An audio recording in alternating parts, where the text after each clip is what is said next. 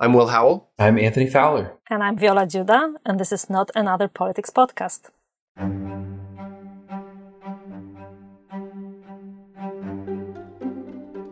So maybe it's time to talk a little bit about how voters vote, how they decide whom to support, whom to oppose. This seemed to be a recurring theme in our podcast where we talk about what the voters know about the economy, what the voters know about politicians and their stance on different policies, and how they translate what they know or do not know into whom they are supporting. How did this all start? How did political science get interested in this question and, and what was sort of the big impetus to, to start thinking about these issues? A big place where this all started was at the University of Michigan in the 1950s a group of political scientists who did something that political scientists hadn't done a lot of before. They said, let's actually go out and collect a lot of data. Let's run a bunch of surveys instead of just kind of pontificating from our offices about what we think. We're going to actually find out what do people know, what do people think. This was, in some ways, this great scientific achievement. Let's let's go to measure things that hadn't been measured in a really rigorous and systematic way before. And so we've decided. I didn't pick it. I want to say that I, I'm not the person who, who who proposed this. I'm convinced that Will picked this just to just to rile me up. Yes. The, the, the thing that we're going to do today, which is different from our normal format, is we're going to talk about a classic, a truly classic. Um, it's a, it's actually a chapter from an edited volume written in 1964 by Phil Converse. And if I just say Converse 1964 to political scientists, they know exactly what I'm talking about. It's a chapter that um, has been extremely influential in the field of political science. It's shaped the way the generations of scholars have thought about things. And it has something like 11,000 academic citations, which is a, a, crude way that we measure the impact of something, which is how many subsequent scholars have actually cited this in some way in their own research. So that's going to be our tall task for the day, which is uh, there's going to be a lot to say about it, but this this very hefty, influential, classic piece of political science research. It is hefty. I mean, the chapter runs north, nearly 60 pages long. It covers all kinds of things ranging from conceptualizations about what political sophistication is to offering a set of uh, findings about how people are or are not politically sophisticated in terms of their views about the positions that they hold, their ability to reason from first principles. And in the background of all this are concerns about democracy, you know, whether or not citizens are up to the task of keeping a democracy kind of alive and well. I mean, rereading it, you're right. Like this is the first thing that we get assigned in, or one of the first things that we get assigned in American politics seminars in graduate school. And so I hadn't read it in a while, but it is a tour de force. Um, it is, you know, I forgot to say what the title is. We should just oh, say yeah. what the title is. It's an unassuming. It's, it's not a title. modest title, right? It's a no, no, no. The nature of belief systems in mass publics. So there it is. I mean, the nature of belief systems. I mean, it's it's it professes to be a descriptive piece in which he's simply trying to step forward and to say, we're going to take stock of what people know and how they reason if they reason. And it's about belief systems, the extent to which people's views are constrained, which for Converse is the hallmark of political sophistication, by which he means that your views on one issue are going to be connected to your views on another. And your views on one issue today are going to be connected on your, to your views on that same issue tomorrow. And that there's this sort of hierarchical dimension, which is that there are these general abstract principles. It might be notions of equality, it might be notions of liberalism that inform the particular views that you have on individual policies, and that these things hang together. Like your, what it means to have your ideological house in order is not that, that you just sort of fire off at the hip or think imaginatively. And yes, I am for uh, a woman's right to choose. And I also think that, you know, corporate tax cuts should, should be reduced to zero. That he'd say, wait, wait, no, there actually is a kind of connection between those two issues. And that politically sophisticated person would see those connections and how you come out on one issue would inform how you come out on another. And you'd be reasonably stable over time in what your views are.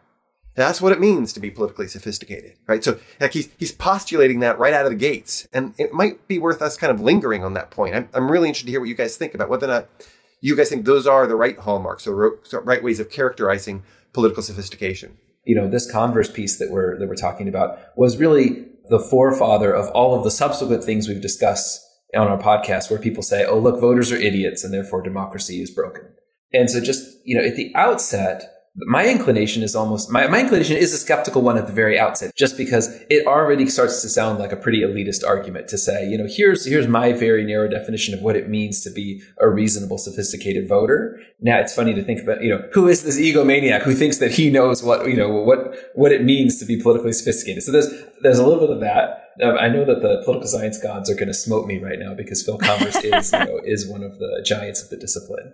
Uh, but already, I feel like before we even get into the evidence, I'm thinking, you know, that's that's my thought reading this piece is like, okay, this this better be really good. that's my thought because okay, so I think it really is good. I mean, it may well be elitist, and in fact, it decidedly is, it is both in its conceptualization and in the findings he presents, decidedly so. But he has a real argument that we have to grapple with. So, I mean, does this survey, right? These surveys, he shows that the views that you have on an issue at one period are loosely correlated with the views you have in another. And, curiously, that if you look over three periods of time, the views that you have two periods are out are correlated at the same level as the views you have one period out. Which again is if what you think is going on is that there's a trajectory or that people are learning or, or really reflecting on policy, that ought not to be the case. It ought to be those that are most closely proximate that you see higher correlations than when if you go further apart. So that's one piece of evidence. Another piece is that the views that you express on one policy issue are loosely correlated with the views that you express on other policy issues. And I think here the argument flowing from his uh, claims about what it means to be politically sophisticated is that no, if you take a position on one issue, that has implications for logically uh, for the, the, position that you ought to take on another, and that you see those are weakly correlated, suggests that people aren't thinking things through. And then the third big piece of evidence is that notions of what it means to be liberal or what it means to be conservative, when you engage people, they have very little to say about it. They don't really know what these things are, or they take just a sliver of it. And that those seem to weakly constrain the policy positions that people actually articulate. Okay, so let's take some of those. Can we take some of those in turn, one at a time? Um, the last one that you mentioned, Will, which is I think the first one in the in the chapter, which is you ask people in a survey, what do you think of John F. Kennedy, or what do you think of Richard Nixon, or what do you think, whatever, you know, and then, or what do you think of the Republican Party? And then you see in some qualitative sense, do they seem to be making reference to an ideological dimension, or do they seem to be saying things that are somewhat idiosyncratic? You know, I like him because he matches my ideology. He's a liberal and I'm a liberal. Then that means you're politically sophisticated.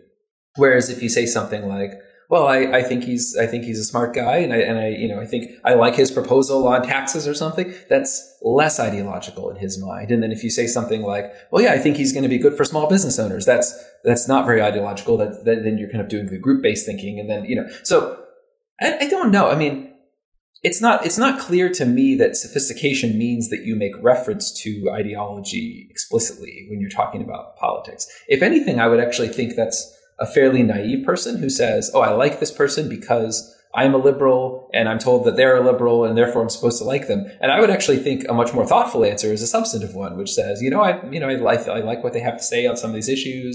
Um, they seem like a competent person you know." So it's not obvious that just that because you're a sophisticated, reasonable voter, you're going to make reference to some ideological dimension. You're going to be talking about liberalism, conservatism, socialism, etc. But what he has in mind is not just that you reference liberal or conservative, it's that liberal and conservative has meaning for you, that you can articulate, that you can uh, expound upon. It isn't just, well, I'm, I'm a liberal and he's a liberal and so there I go, reflexively. It's, I'm a liberal. And as a liberal, I see a more capacious role for the state in attending to the welfare of average citizens. And then you start saying, oh, that's somebody who has a kind of a world view that then there's going to be a greater correspondence in our policy preferences as well. And so that's the stuff of somebody who is more sophisticated than is somebody who says, I like him because I think that the economy will do better. That that that's maybe you do, but based on what? And where does that come from? That's just sort of the sign of somebody who hasn't thought things through. Says Converse. Maybe. I mean, that seems like a per- that's to me that seems like a perfectly good reason to vote for someone to say I think the economy will do better under this particular candidate. That seems like totally reasonable. Just because someone doesn't use the particular buzzwords that we think they should use doesn't mean they aren't ideological or they don't have values that they care about, right? Somebody might say this candidate just seems like an honest person and it seems like they have the right values and they, they may not even know the term what, what the term liberal or conservative means in this particular context, but they know that I like what that person has to say. So I, I, think I disagree with, with just his definition, Converse's definition of political sophistication. If you ask me, am I liberal? Am I conservative? I think I will tell you something, but it's not because I truly finally understand the world and can place myself in, in, in this ideological line. And that's why I suddenly realized that, you know, I should vote one way or another. It's just I had some set of beliefs. I, I instinctively felt that some policies were good for me or for the world and some policies were bad. And then once I became more educated I realized there is this sort of, you know, line that people tend to put themselves on and I try to fit myself there. So this, this worldview came later but I don't think this worldview made me a better um, voter. You know, imagine somebody who watches a political debate and pays attention to a campaign and reads news articles. They're they're going to weigh all these competing considerations and they're going to decide which candidate they believe is better for them. They might be perfectly well informed. They might have lots of well thought out views on lots of different issues, and they might have no idea what it means to say that you're a liberal versus conservative versus libertarian versus something else, and yet they still have decided that on net they prefer this candidate over another one. To, to say that that person is unsophisticated or non ideological strikes me as naive and unfair to that person. And when in fact, I mean, most of us, it would be ridiculous to say, I mean, none of us make a voting decision by saying, okay, I know that my ideology score is a negative 0.7, and I know that Elizabeth Warren is a negative 1.2 and what and, and like uh, nobody does that. Of course, what you do is you actually listen to what they have to say. You try to you try to weigh competing considerations and think about which candidate you think is going to do the best job. And then this whole ideology thing is something that political scientists talk about later when we're trying to come up with a simple parsimonious explanation for how people behave. There's one other point that I want to make, which might be a recurring point. What if you're a moderate? And in fact, we know from, we have lots of good evidence now that suggests that most Americans are ideologically moderate, at least relative to the political politicians that are typically running for office. They're ideologically between them. And so what are you supposed to do when they say, which candidate do you prefer? Well, you're going to talk about, you might talk about other non-ideological things like, well, which candidate do I think is the most competent person? Which person? And it's not because I don't care about policy, you know, like the kind of the left-right policy dimension. It's just that I'm kind of in between the candidates on that. And so it makes sense for me to decide based on something else. So I can see in our conversation that my role is to champion Converse. So I'm going to continue to do that, right? Because um, look, his primary intention is not to figure out how people cast votes. That's not what he's looking at in the main. What he's looking at primarily is the constellation of people's views on policy issues and the extent to which they are consistent over time. They're correlated with each other and they link up to higher notions hierarchically in one's belief system about, and they could be liberalism, conservatism, they could be notions of egalitarianism, individualism, any number of things. A thing that he, he shows is that kinds of people who behave in the way that he says are politically sophisticated. You guys don't like that definition, but the kinds of people who do behave in that way, it's a small segment of the public, tend to be better educated, tend to have more knowledge about facts, which is further evidence that this is consistent with somebody who's being considered in their judgment.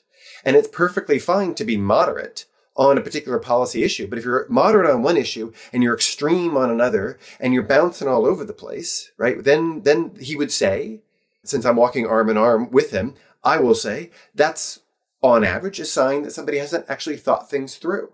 I mean, it could be in principle, we could imagine a really imaginative person who says, well, I change my mind all the time. I think I see all the intricacies of one issue and, and how it distinguishes itself from another issue. And therefore, that's right. Nothing's correlated with anything, but that's, that's the sign of just how deep I am in my thinking. And he, he's saying, not so much. Uh, I, I don't buy that. Not on average. You might find such a person, but not on average. The person who behaves that way is somebody who's just shooting from the hip.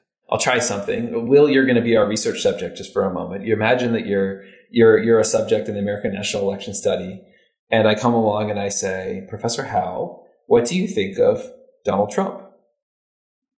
What do you say to me? Oh, I have so many things to say. Please do not say right? all of them here. I would say. So what's the first the first couple sentences that pop into your head? The first couple months is that he's a populist who has had a profound impact on the trajectory of the Republican Party, and who is in the policy positions he takes in some ways is traditionally conservative. Oh, this is not. This is not. You're you're, This you're is not, not- lying. that's right. You're lying for the sake of the show. What you would say, what I would say, I'll say what I would say is, you know, he's an old senile idiot who's a blowhard and a narcissist, and you know, and of course, I mean, of course, like there's things you can say about his policy positions and his ideology, but the first ten things you would say probably have nothing to do with ideology. Okay, so fair. Yeah, and then no, Converse would be saying, point. I'm an unsophisticated, non-ideological voter because the first 10 things that popped in my head weren't ideological. That's right. So I think a lot, I mean, a lot hinges, this isn't a question about the particular findings of one study. It has to do with the technology they're deploying, which are these surveys. And are we tapping into in these surveys their true views, right? Or are we selling them short somehow?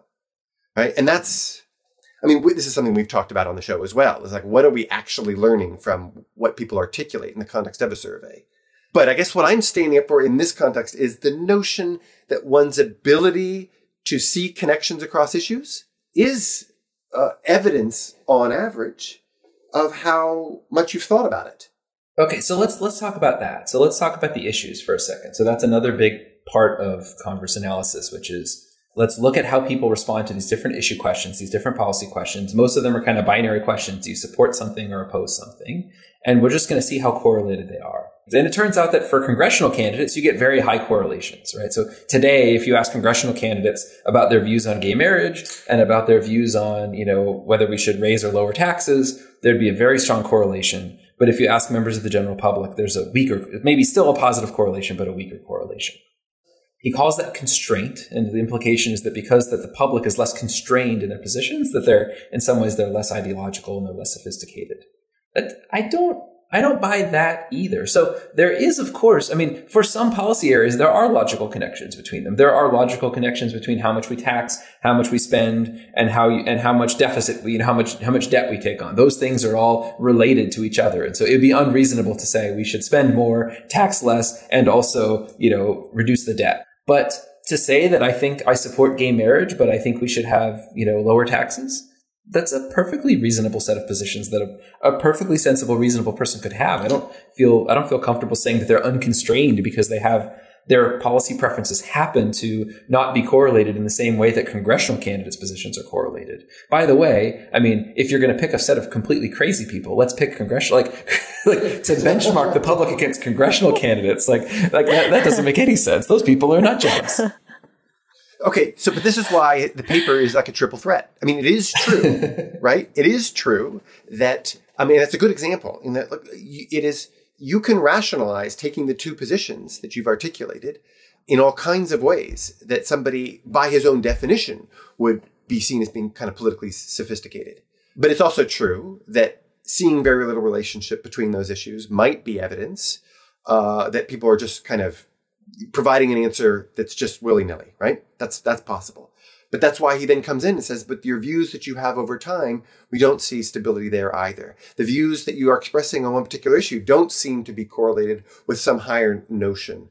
Uh, and again, I mean, this is his kind of language, some some ideological category, um, and that the kind of person you were describing, for the most part, isn't coming forward and articulating a view that rationalizes their position across these two issues.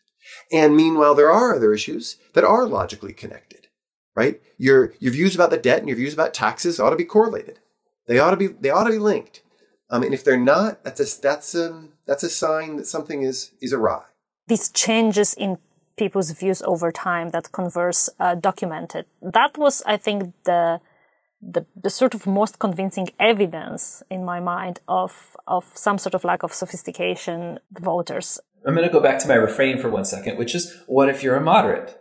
And in fact, lots of people are moderates. I mean, the fact that lots of people are moderates could explain most of these findings, right? So suppose you're, you're, you're being asked a bunch of these binary questions like, you know, should we raise the minimum wage to $12 an hour? And suppose your position really is like, yeah, $12 an hour, that's roughly, maybe, I don't know, maybe that's, maybe it should be 11, maybe it should be 12, maybe 1250, maybe 1050, I don't know, somewhere in there. Suppose you really are kind of a moderate and that's, that's roughly your position. On one day, you might say yes. On another day, you might say no. And does that mean that you're unsophisticated or unreasonable? No, it means that the question just happens to kind of put you right at a point where you're just about indifferent between the two options. But so your objection is a measurement objection, not a conceptual one. You, you are taking to task not just the use of surveys, but the, the crafting of certain kinds of questions that disadvantage moderates. And I think you're exactly right on, in, in, according to the test that he's putting forward. But if you were to use, let's say we, we came forward and we simply asked people, what do you think the minimum wage ought to be? And the moderates were free to say whatever they wanted. And then we asked them, you know, two months later, what do you think the minimum wage ought to be? With that kind of question that gets around this objection that you have, if you if you saw a weak correlation between one's answers, someday I say twelve dollars, and other times I say thirty-seven dollars, and other times I say we ought to eliminate the minimum wage, that would be no wouldn't that be a sign of somebody who hasn't thought it through? Most likely. That isn't yes. a sign of i mean of course who, people can change their minds obviously but yes i mean i suspect what you would find if you did that and uh, as far as i know nobody has done exactly that exercise that would be an interesting thing to do. Um, i suspect you would find that yes people vacillate a little bit but people aren't dramatically but people much aren't more completely right.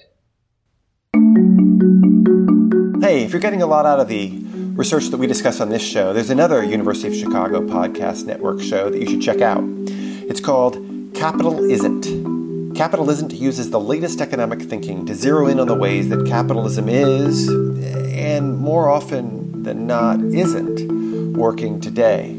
From the debate over how to distribute a vaccine to the morality of a wealth tax, Capitalisn't clearly explains how capitalism can go wrong and what we can do about it. Listen to Capitalisn't, part of the University of Chicago Podcast Network.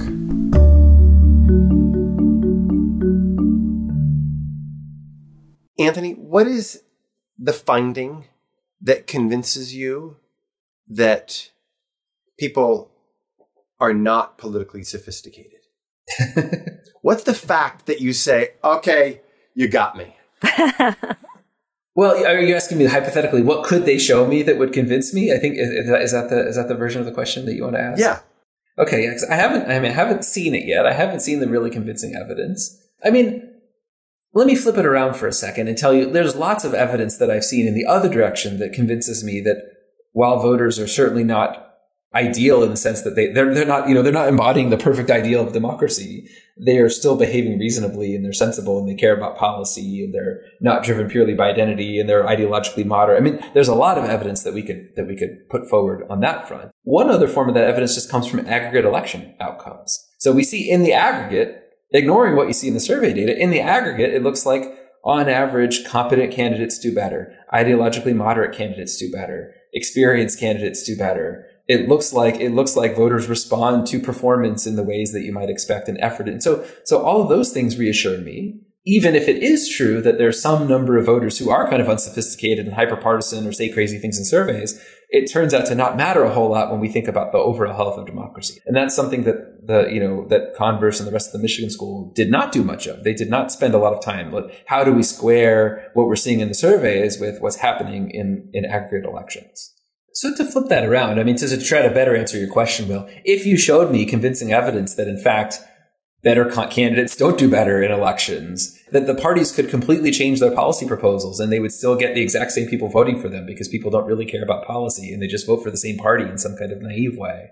If you showed me that politicians don't ever have any incentive to work hard or to moderate their positions and so forth, you know, I mean, all of those things would be, then, then that would be, okay, that would be pretty troubling evidence. And I would say, yes, I'm, I'm really worried about this. And Converse was Converse was right, and maybe democracy is doomed if you should, you know. But um, that's not what the evidence looks like. You know, because I liked Will's question of what evidence would convince you, but but in a sense, uh, we should perhaps stop asking this question because what matters is uh, the outcomes. So why should we spend our time really trying to devise this perfect test that probably doesn't exist of whether the voter is sophisticated or not? Instead, we should be looking at do elections seem to be working on average? Uh, do better politicians are re-elected and worse politicians voted out of office? I think to me, this is the central question and not the question of how do we actually sort of uh, adjudicate between those two counts, voters are sophisticated and voters are not. So I want to, I want to stand up for Converse again. Um, that's all I'm doing today. So, uh, I, I, part of the, part of the critique that's being offered here is the suggestion that he wrote the wrong paper. He's not asking the questions that you guys think he ought to be asking, which have to do with one's ability to cast the right vote. Or he's looking at within people's heads individually, and that's not where the action is. I think part of the critiques I'm hearing have to do with what people did with these findings going forward, that they drew a set of conclusions that shouldn't be drawn. And the And to which I, I guess I would say that what he's doing in this paper is a, a really big deal. And that he's actually much more nuanced than we're giving him credit for. He comes down in a hard way and says, here's exactly what I mean by sophistication, but he walks through precisely what he means by it. You may not like that definition, but then it's incumbent upon you to come up with a different definition about what then political sophistication is by, and how might we measure it. But by his own definition, there's a reasonable correspondence between what he's saying at the front end and the measures he puts forward going um, on the back end. There's a whole question about how that translates into behavior. And there he has much less to say. And people have run with his findings in, in ways that weren't constrained, right? That were really uh, problematic. But that's a, that's a critique of those subsequent studies, not of Converse 1964. As a piece of scholarship that's saying, are people, person by person, organized in their thinking? Because I think that that's a, a sign of how considered their views are. There's not much evidence of that when you measure it in these kinds of ways. That's a big deal. No? I'm not so willing to give him a pass. I think, uh, you know, I think he could have written the paper that said, you know, here's some interesting correlations. It turns out that these these these these correlations across issues are much stronger for elites and for congressional candidates than for members of the public. Isn't that interesting? Let's think of here's five reasons why that might be the case, and let's think about why that might be the case. And honestly, you know, okay, and that's that paper, that chapter does not get 11,000 citations going forward. Instead, he chose to write the provocative version of this of this study, which is look at all these idiots who are unconstrained and their their thinking isn't organized, and they basically don't even have any meaningful ideology. They don't even have any meaningful policy. They're they're non-attitudes that these people have. That's what that's why this is such a famous piece. And and so and, and yes, people have run with it, and yes, people have done crazy things, but he's he's responsible for that. I mean, he came out and said these things. He said that he said he was measuring whether people were constrained and sophisticated. he said, "Oh, look, they're not." When that just doesn't follow from the evidence that he showed. So I'm I'm I'm, I'm blaming him to some extent for for the for the way that people have run with this. And uh, you know, maybe there were even career mode, career incentives to do that, but I think that that set us down a pretty bad path, in my opinion. Can I give you my uh, bottom line, and then I will run because I have to run. Viola, what's your bottom line? Sorry for that. so my bottom line is that, um, like movies, you should read papers when they come out because when you read them. you know 50 years later they, they they feel differently so you know my example is pretty woman i saw Pretty Woman for the first time, I guess 20 years after it came out and did not, it, not so pretty. So reading Converse in uh, 2021, um, okay, so jo- joking aside, I, I want to say I I think I'm with Will in a sense that I appreciate um, the novelty, and I appreciate also that perhaps it was harder to measure the other thing that we want to measure, so the impact of of you know economy and whatever happens uh, to us on on how we vote, and and and perhaps it was even harder to immediately think that this is the right thing to measure. So I completely appreciate the novelty, but definitely the ideas aged quite a bit in my mind. So bye, guys. Bye, Viola. Well, I'm, I'm going to throw something out there. Maybe, maybe, you know, this is this is a personal detail that maybe we shouldn't be talking about too publicly. But you and I wrote a paper. We submitted to a journal. We got referee reports back. We got a rejection just just a couple weeks ago. It was very recent, very fresh in our minds. And we had one of our one of our anonymous referees actually told us, without seriously engaging with our paper or our findings in, in any really meaningful way or giving any specific critiques about what we did wrong, they just said, Your study just can't be right. That's what they said to us. Your study can't be right. And the reason it can't be right is because if it were right, that would mean that Converse was wrong. Yeah. They actually wrote this in their information. And that was, that was kind of, that was the, the, the, the, the brunt of their critique of our paper. So this, this thing really does have legs. This Converse, Converse from 1964 is so dogmatic in the minds of many political scientists that a new finding that goes against it uh, is rejected out of hand. As if, as if this was, you know, Newton's laws. And, and, th- and that is nonsense, right? It obviously is not Newton laws. I, I would also say, like, in a variety of ways, this article, this chapter, has not been good for political science. Some having to do with the fueling of the irresponsible claims about the relationship between what goes on in individual minds as we understand them and the health of democracy. That that, that space is really kind of a mess uh, in our in our discipline. Um, and also, I think any time some subfield uh, has a set of deities that limits and constrains and undermines the production of new knowledge. And that's really a problem. What I was struck by rereading this, though, was how the writing didn't strike me as dogmatic. It was actually really thoughtful. And then it was worth rereading. So I come out differently than Viola in that it's not that I, I don't think I updated my views about these particular issues having reread it, but I came away thinking that this was a this was not a gimmick of a paper or a, a paper that was just designed to kind of generate a bunch of publicity, uh, short-term publicity that would map into Converse's own short-term career incentives. This is uh, something to reckon with. So yeah, Converse, Converse and the rest of the Michigan school, they did some great things for the field. They they did make an effort to systematically collect data on the information that voters have and the positions they have, and they are probably responsible for rigorous, careful quantitative analysis being such an important part of political science to the extent that it is. So they they deserve a lot of credit. At the same time, for all the reasons we've discussed, they, they deserve a lot of blame for setting us off on some of these, what I think of as the wrong paths. And there are a bunch of different directions we could have gone after this we could have said, you know, you know, Converse had some really provocative findings, and let's go back to the beginning and think about is that really the right way that we should conceptualize sophistication? And let's think about different ones. Or is that really the right way to measure these things? Let's come up with better measurements and let's, and that's not really the way that we went. Instead, there were lots of kind of copycats, right? There were lots of people who were like, this is, I'm going to run with this. I'm going to, you know, we're going to replicate this, but we're going to do it on a bunch of new issues. And we're going to, you know, you get to sit in your ivory tower and you get to analyze the data and you can say, look at how stupid the voters are. They don't have the same opinions that I think they should have, and therefore democracy is broken. That's a ridiculous argument. But I think in a world in which Converse had written this slightly differently, maybe this is less famous and less impactful, but it, but the field as a whole is better off because we're set off in a slightly better, more thoughtful direction. I mean, I kind of wonder, like, what was going on? Did he think he was launching a thousand ships, or was he asked to write a chapter? For an edited volume in the way that you get asked to write a chapter for an edited volume and you think, all right, I'll put together my thoughts as best I can see them.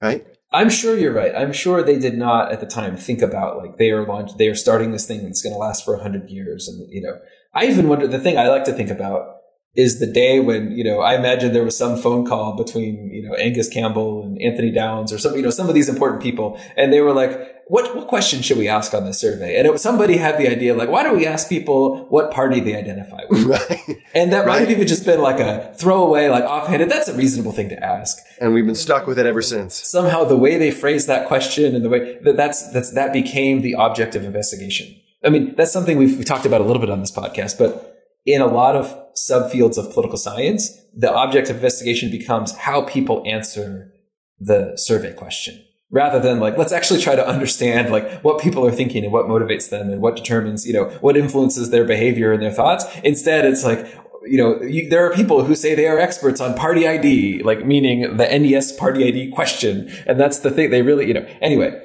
that's another rant for another day. But uh, but yes i'm sure they made lots of decisions that turned out to be very consequential that at the time they had no idea what they were doing and that was not their intent. They were looking over, I think, I mean, if, if we want to be generous, we'd say they're looking over their, at their shoulder and reacting to a bunch of kind of armchair intellectuals who are just holding forth. This is what I say. This is what I think. And, they and they want to say, no, you don't get to do that and call yourself a social scientist. And um, that's great impulse. That that's instinct a, a, was a good a instinct. Impulse. Yeah.